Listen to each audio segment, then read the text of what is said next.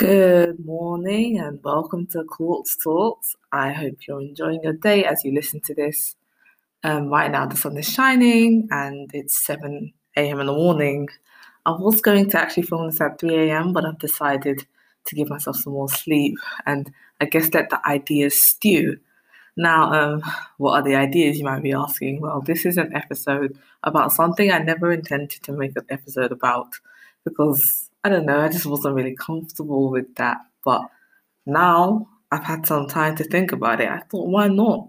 It's not some theory that I, as a young person, am not aware of or not.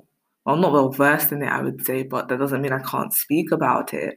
Um, I feel like nobody is very well versed in it, but everyone's got a lot to say about it, and it's everyone's favorite topic nowadays. Um, and it's about love, um, the different kinds of love, the way we express love. And um, I've always asked people when I meet them whether I'm just chatting to a friend or online dating or in person dating, whatever.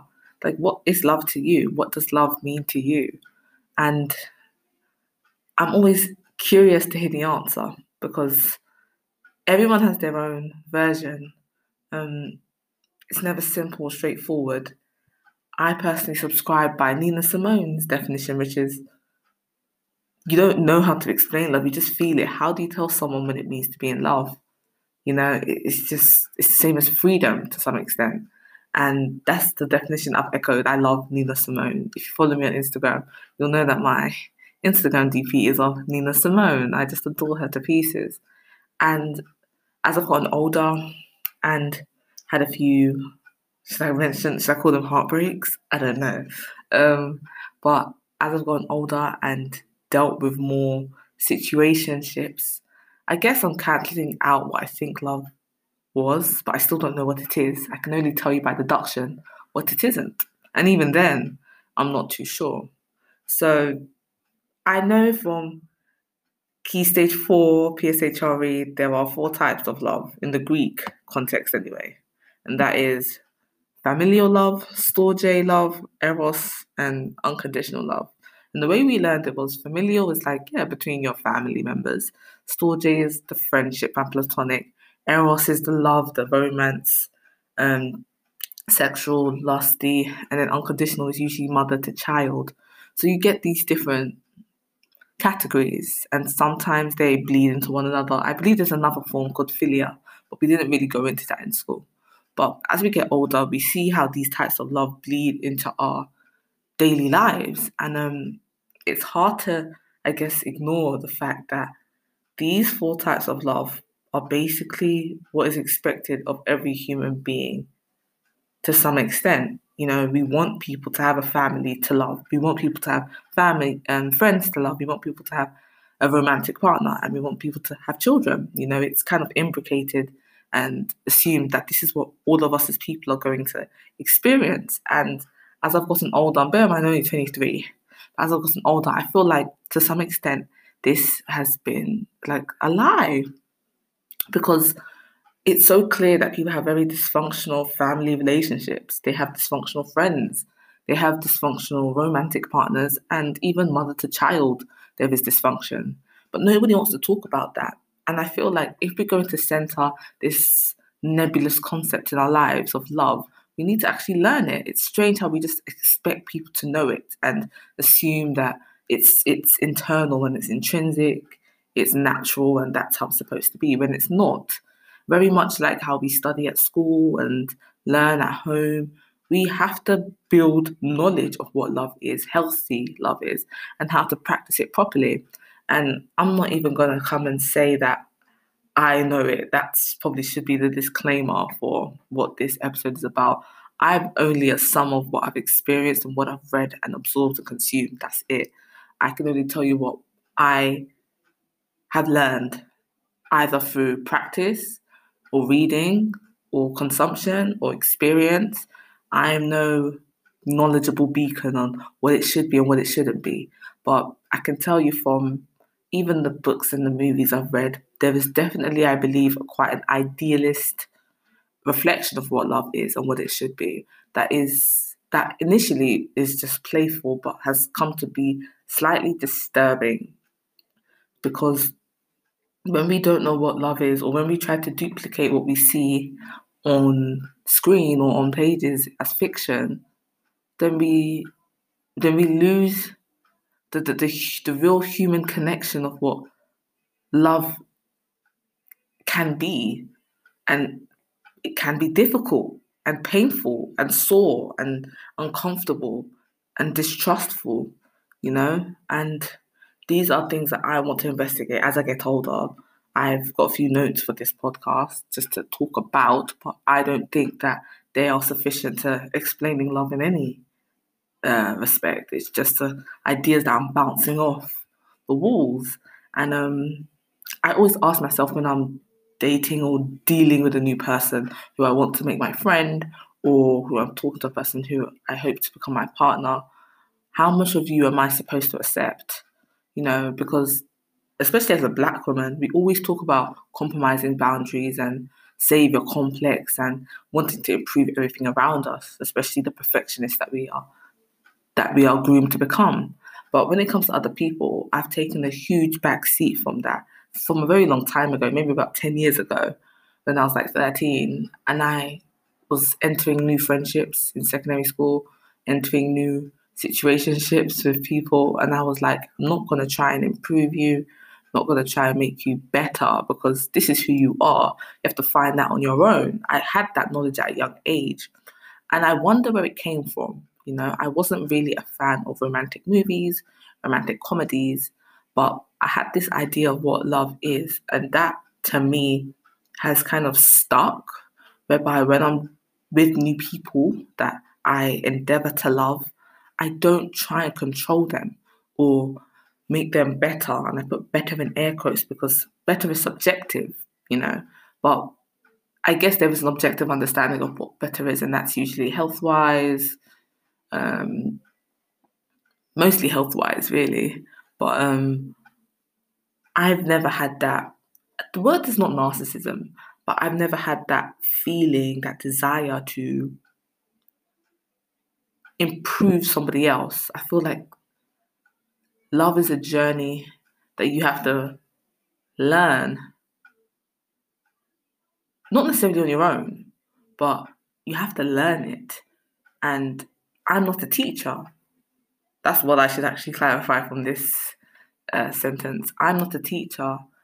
I feel like I was raised with love from family that was pure and strong. And obviously, it has been tested as I've gotten older, but it was a generous kind of love that I'm so fortunate to have experienced.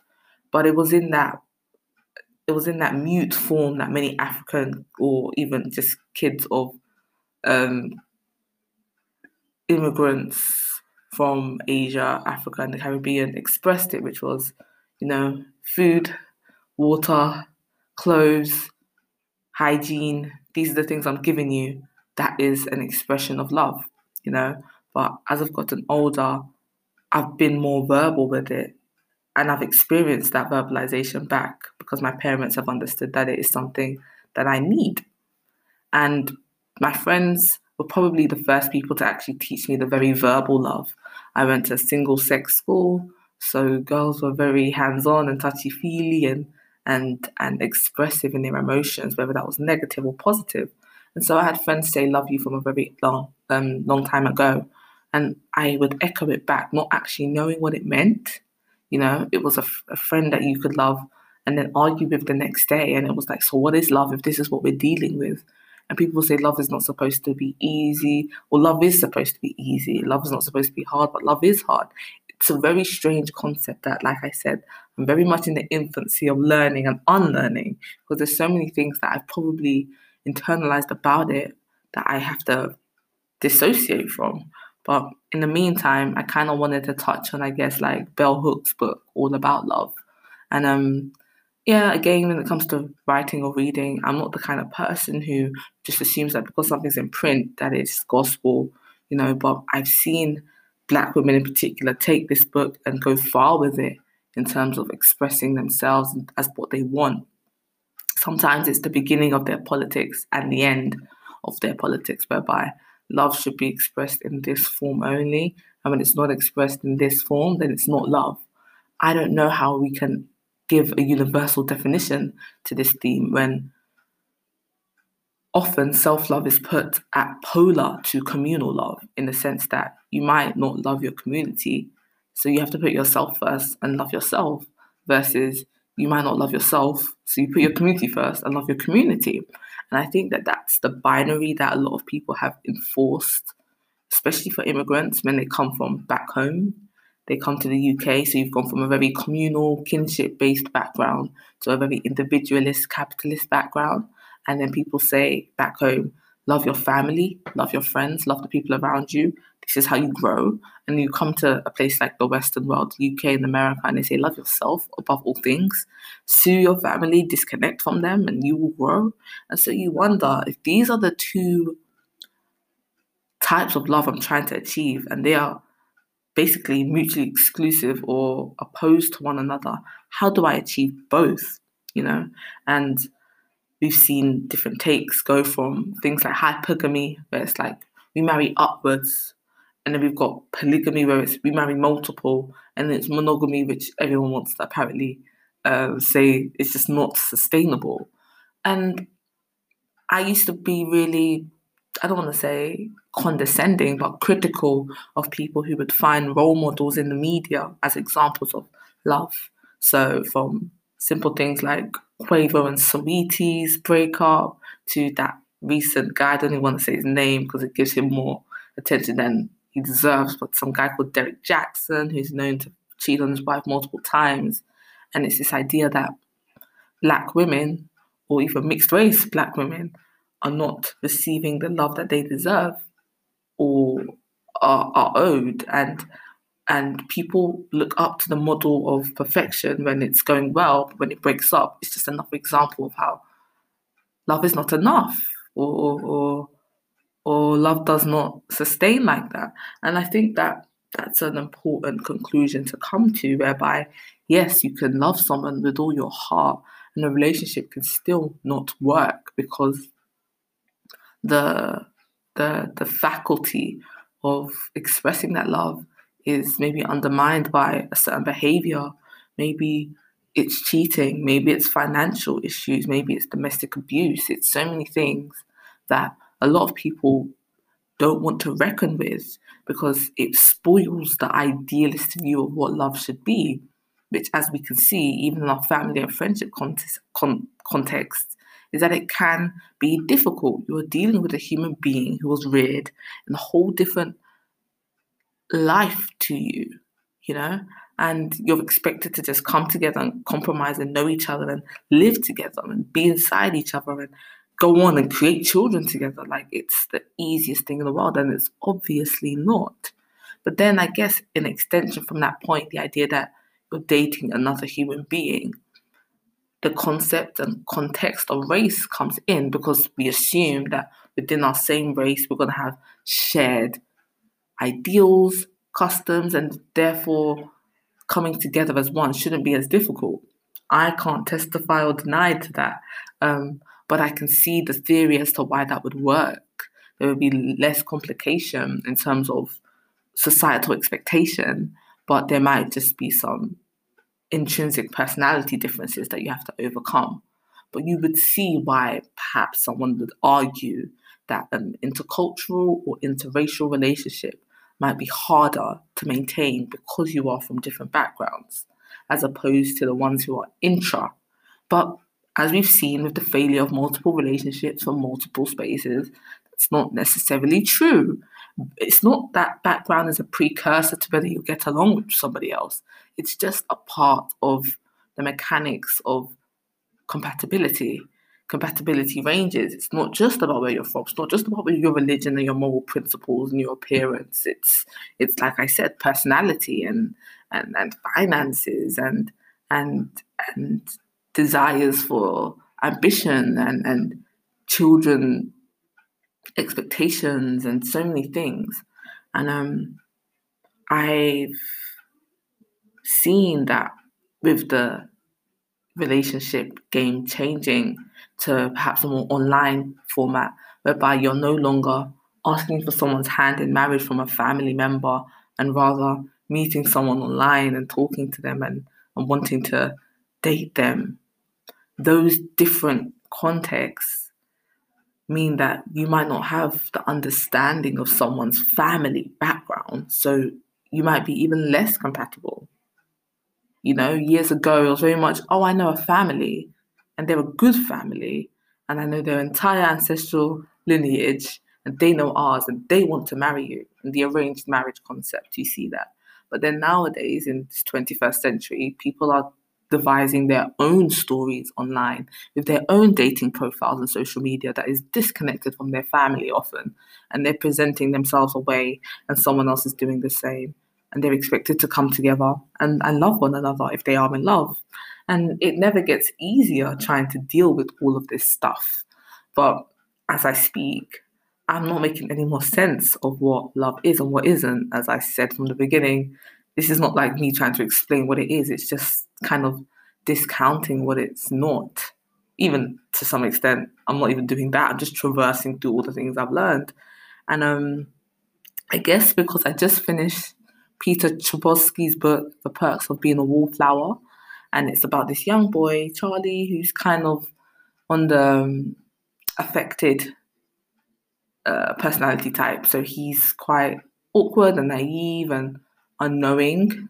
And he is seeing love from a very interesting perspective. He has a, sorry if you've not read the book, but spoiler alert, he has a friend that he's in love with essentially, but he takes a very detached approach to loving her. And she mentions when she draws him up on it, is that I don't want to be somebody's crush. And it's funny because I thought to myself, just a couple days ago, what is the purest form of love? And I thought a crush was a pure form of love because it's an example of somebody who likes you, has an idea of you, either aesthetically or personality wise, doesn't even necessarily act on it, but just watches you from afar and appreciates you. So it's not this audacious, I love you, so you need to receive my gifts or I love you, so you need to recipro- reciprocate my love. It's more to do with I appreciate you from afar. Perhaps I'm too shy to engage with you, but you are my crush. And she said, no, that wasn't what she wants because that's like an idealist version of who a person is. And that to love someone, you have to be active and engage. And I took it with a pinch of salt and seasoning, onion, garlic, as I like to say. I thought to myself, okay, so if we are if, if we are active lovers and we profess to love people every time, we have to run the risk of basically never receiving that love back. There's a lot of times in life whereby we want something and then when we don't get it, we claim we did we never wanted it in the first place. How many times have women not lied to themselves, but definitely told the story to a friend of really liking a guy, really loving a guy, and then him either breaking her heart or not reciprocating that love and then deciding she doesn't love him anymore. What is love? Is it love on the condition of reciprocity? Is it love on the condition of a particular type of expression? We understand a one way love because we see a mother give and give to a baby who cannot even return that affection often, but trying to transpose that kind of I don't even want to say maternal love because I guess it could be parental love, but it's particularly maternal. And put that in a romantic context can lead to destruction for many women who will love effusively, extremely, and never get anything returned. It, it's a difficult conversation to have, especially as a black woman in the 21st century, whereby when you live in a place like England, which is where I live, the the options are limited, you know, especially when you're dark skinned, you know, and um people will it's kind of damned if you do, damned if you don't. When you are dating people, you are aware of the politics of your dating that person, whereby someone else just perhaps gets to kind of date apolitically. You have to contend with this idea of yes, okay, I'm a pro-black individual, let's say in air quotes, but my partner is not black. You know, when you are in that interracial situation, if you're an intra-racial situation, you might not be dating someone from your country, and you might be like, yes, I endorse my culture, I love my language, but my partner can't share it with me, or my partner doesn't share this heritage with me. And having to understand that and not be beaten down by that is hard, I guess, for the modern day millennial black woman. I guess it was something that was always historic because we have seen interracial relationships exist in many contexts. But I guess because right now there's a very sticky situation occurring, and I'm going to explain it in as much um, detail as I can, but with as much succinctness as I can. And it's black women becoming extremely well educated and earning a certain financial bracket. And because of the white dominated spaces they enter, they end up marrying or dating outside of the race. It's it's becoming extremely common. It's always been around, particularly in places like Britain. But um, it's probably more visible now because you're seeing an influx of people on YouTube and sharing that experience and monetizing that experience. And it's popular. And it's something that a lot of people have a lot to say about, with from women from Jodie Turner Smith to Serena Williams. People have something to say about these women dating white men, you know. And um, I'm not saying that they're doing it because the men are in their backgrounds or whatever, but one thing that black women that I know, one thing about black women that I know is that I think a lot of them are just choosing themselves as they should. Um, it's getting to a point in life whereby, like I said, the communal living that people experience back home is no longer a need either in the West or a necessity in the West because you might live alone. You might be and uh, paying your own bills and your own your own rent and mortgage. You don't have to do what your family says. But where the attraction comes from for these women is completely individual. In mentioning hypergamy, I know that a lot of women are going into this space because yeah, they believe there's more security or perhaps less racial violence. And I'm not here to explicate that or affirm that or deny that because whenever you date a man, there is harm on your way, regardless of race. And that's something that you have to accept, regardless of race. And people will draw up statistics, but there's some things that are very inflated in the black community when I say things, I'm talking about interactions of things like maybe uh, lack of fatherhoods, lack of fathers, or increase in poverty, or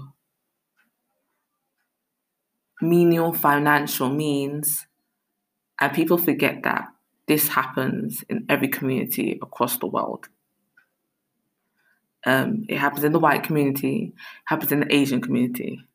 And in comparison, there's probably an overrepresentation of black people who are either experiencing poverty in the West because of the conditions that were created with immigration and their status and citizenship back home.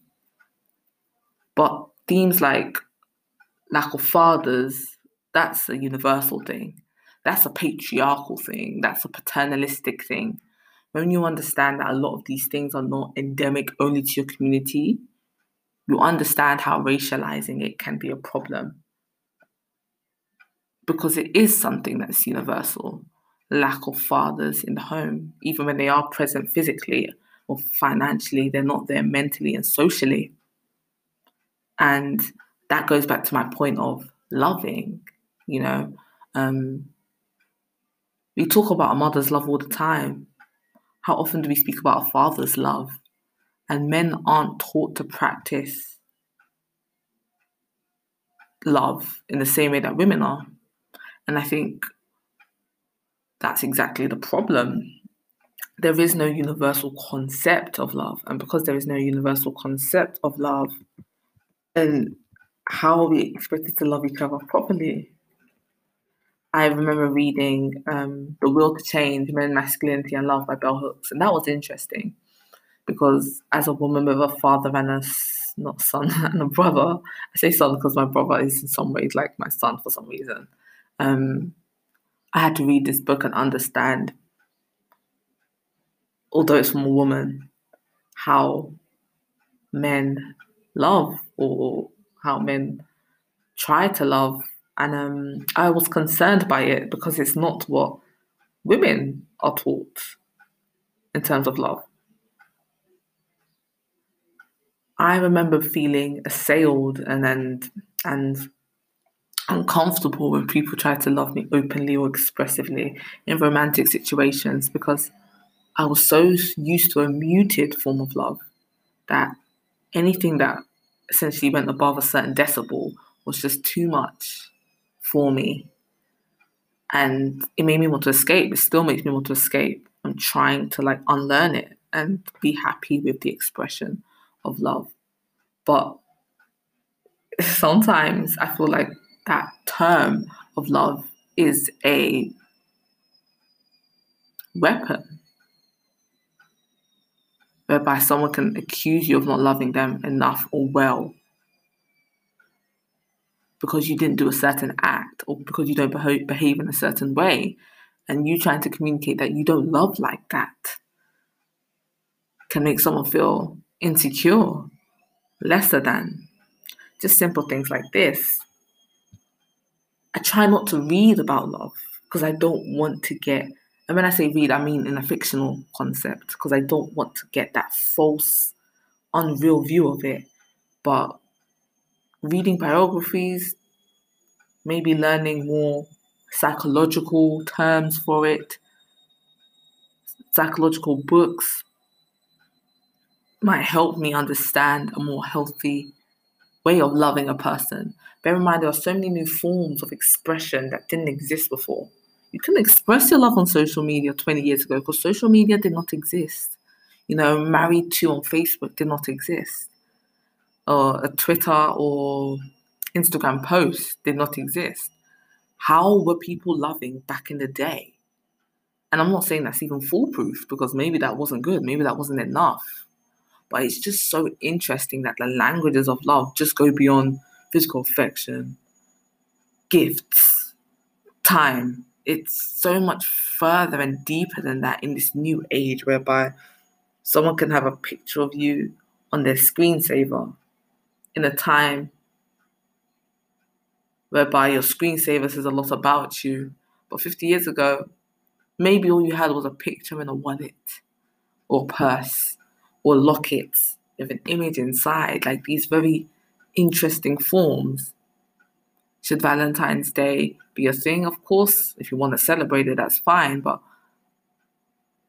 it's interesting because I wonder for our grandparents when they were expressing love, they may not have had a day, but in expressing it for a lifetime, that was sufficient. But someone may be upset with somebody else because they didn't do something for Valentine's Day, you know. And I, I don't, not trying to undermine this celebration. I'm not trying to undermine this celebration. I'm just trying to say like the forms of love are so expansive. You can do something for Valentine's Day and do something every day, you know? Constant affirmations.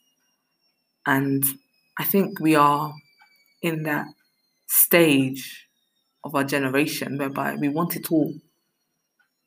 And that's in every sense. It's a consumerist lifestyle that we are living.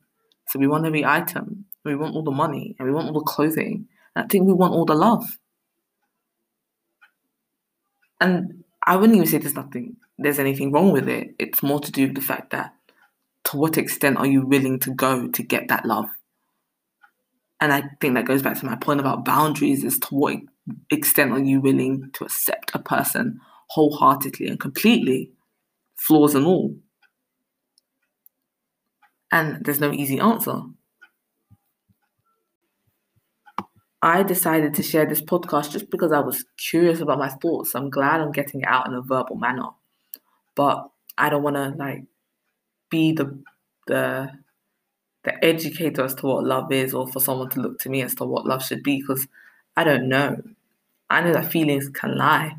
So for somebody like Nina Simone to even say, How do you explain what love is? You just feel it. I worry about my feelings. Sometimes I feel tired and I miss a deadline. Sometimes I feel angry and I say a curse word. If love is as physiological as a feeling, then I'm fearful. Because what if that chemical transmitter, neurotransmitter, is not enough?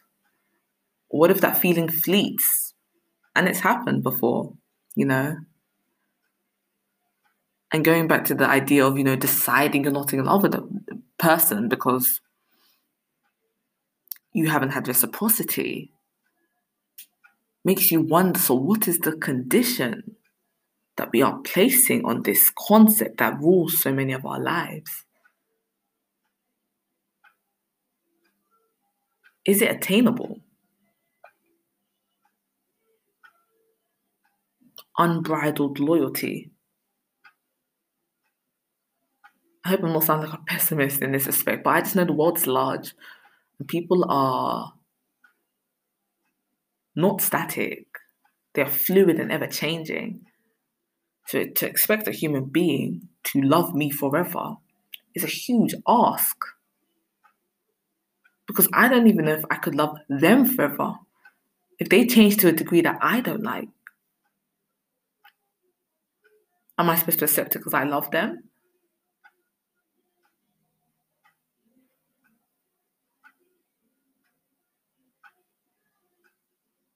You hear songs, R&B, particularly songs from guys like Mint Condition Boyz II Men, Monica and Brandy about love. And you, you create that concept and you say, are they just inflating this feeling? Or is this how it is? Because it sounds amazing. And then you kind of try and enter it and you're like, oh my God, this is horrific. Um, I didn't know this would be this hard. I have to compromise and get through the hard times consistently.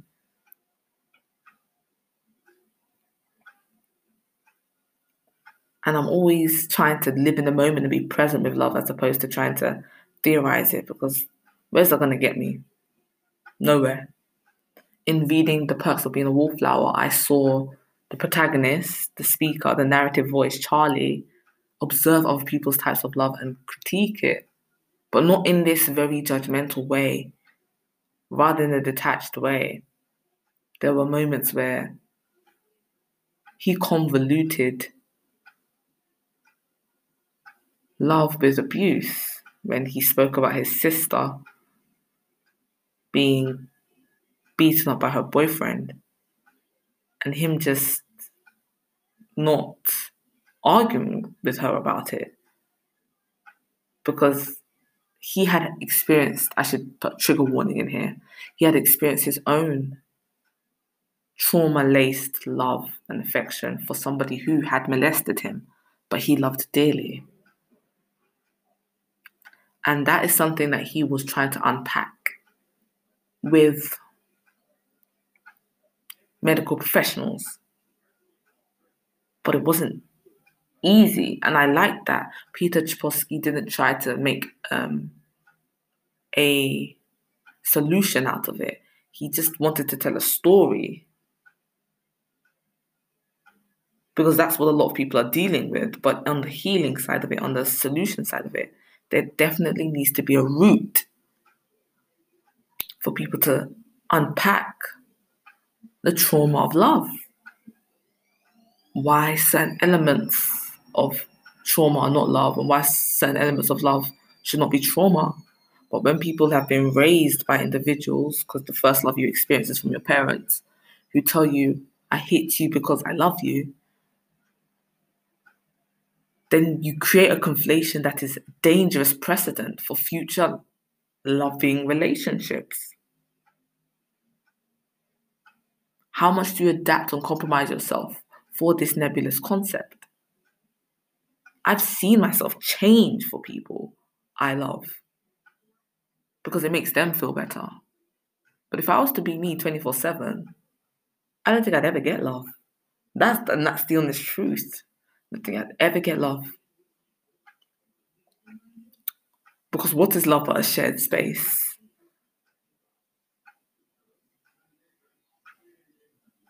If we can't meet in the middle, is it love? Can you exist as yourself and I exist as myself, far away from one another, different ideas, beliefs, backgrounds, aspirations, and still love one another wholeheartedly? Then what do I love about you?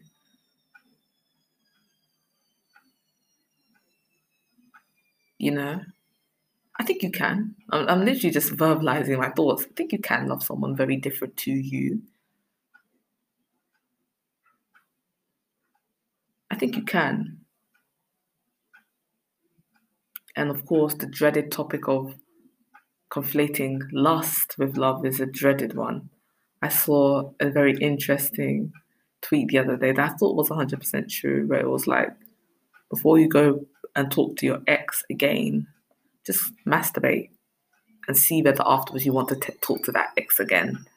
And that made me realize so many people are definitely conflating lust with love. And there's nothing wrong with wanting someone physically or sexually, that's not the point. But so many of us are deciding that that combination of flesh is the precursor to what love is. and I'm here to tell you it's a lot more than that. Anyone can have sexual chemistry, anyone. But to love that person through difficulty, and I don't want to emphasize difficulty, but as I mentioned before, if you are different, then there may be difficulty. Because when you have different beliefs and mindsets, you prioritize different things in your life. And if someone else doesn't do that, how do you share a life? You know, one of you is an early riser and another one of you is a night owl. I guess that's why people are doing very separate lives, but are still married. I guess, it, and it can be done, you know. People live abroad. I remember asking my grandmother, how did her marriage with her husband work for so long? And she said he was gone a lot of the time because he used to work abroad or in other cities in Ghana and Togo as an accountant, so he wasn't always present. And that obviously minimized the fighting and the arguments, which a lot of people deal with when they're constantly in another person's space. It's not a coincidence that the lockdown has led to so many divorces and breakdowns. Not because the love isn't strong, but because the extent to which you have to compromise with a person can undermine your own autonomy. If the light is on and you need to sleep, okay, you can go sleep in another room. And again, that comes from a luxury of having more than one bedroom. But if you want to be apart like that anyway, why are you married? Why are you together? Why not just be friends? Or why, like, that blurry line between friendship and lovers as well? I mean, it's all messy. And I think going back to the lust point, the noise that annoys, thing that annoys me the most is the extent to which women compromise their bodies for love or lust, whatever you want to call it. The contraception they take that is completely one sided. Birth control that can lead to infertility and blood clots that they don't even get tested for before they're on these drugs. symptoms that can worsen depression and body image, and it's okay because I love him. Oh, it's just something I'm really hypercritical of. I think it's a conversation that people don't want to have because then it's just a huge can of worms, isn't it? But it really makes me uncomfortable the extent to which women compromise. And I'm talking in a heteronormative context mainly because that's where you get pregnancy. That's where you get patriarchy. And the patriarchy affects everybody. But you just hear it amplified amplified when it's in a heterosexual relationship. And it's concerning as a woman when it's like the extent to which you love a person should be mirrored in your willingness to do certain things that you may not even understand the long term effects for. Going back to the whole contraceptive point,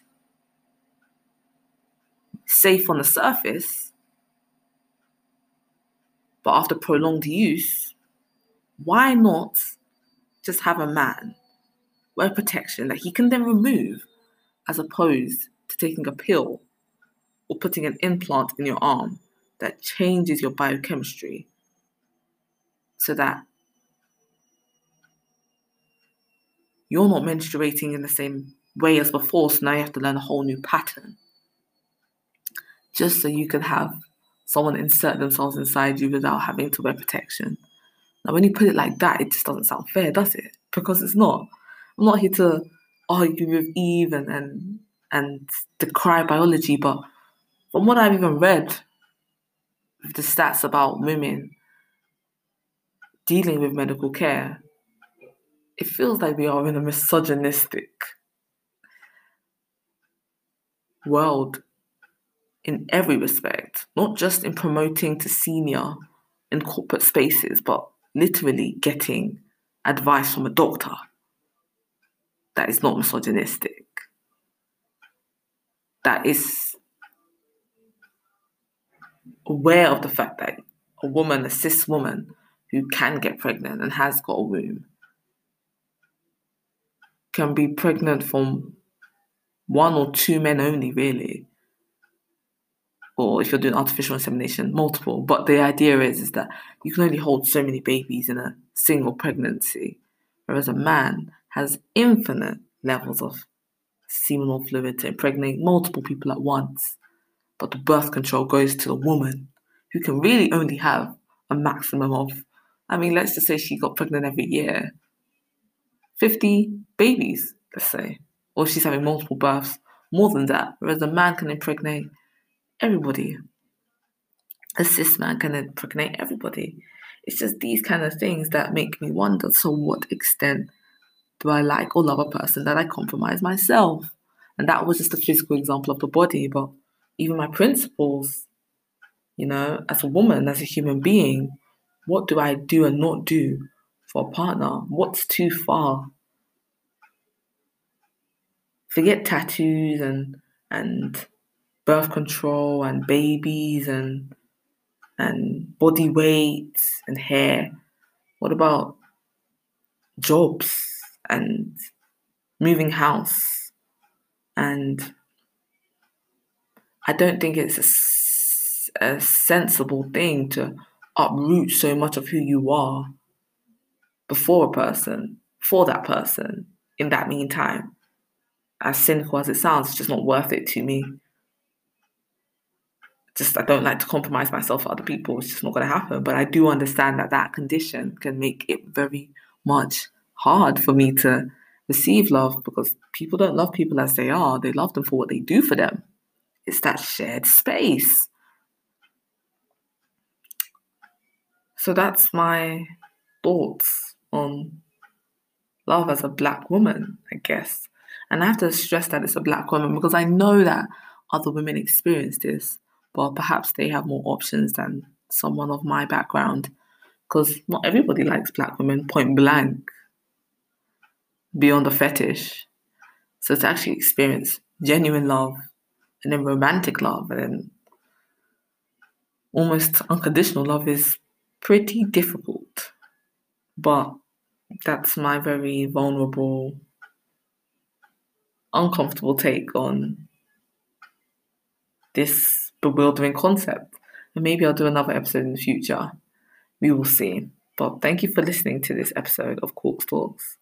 I hope you have a great remainder of your day, and I look forward to sharing with you another episode when another topic comes to my mind.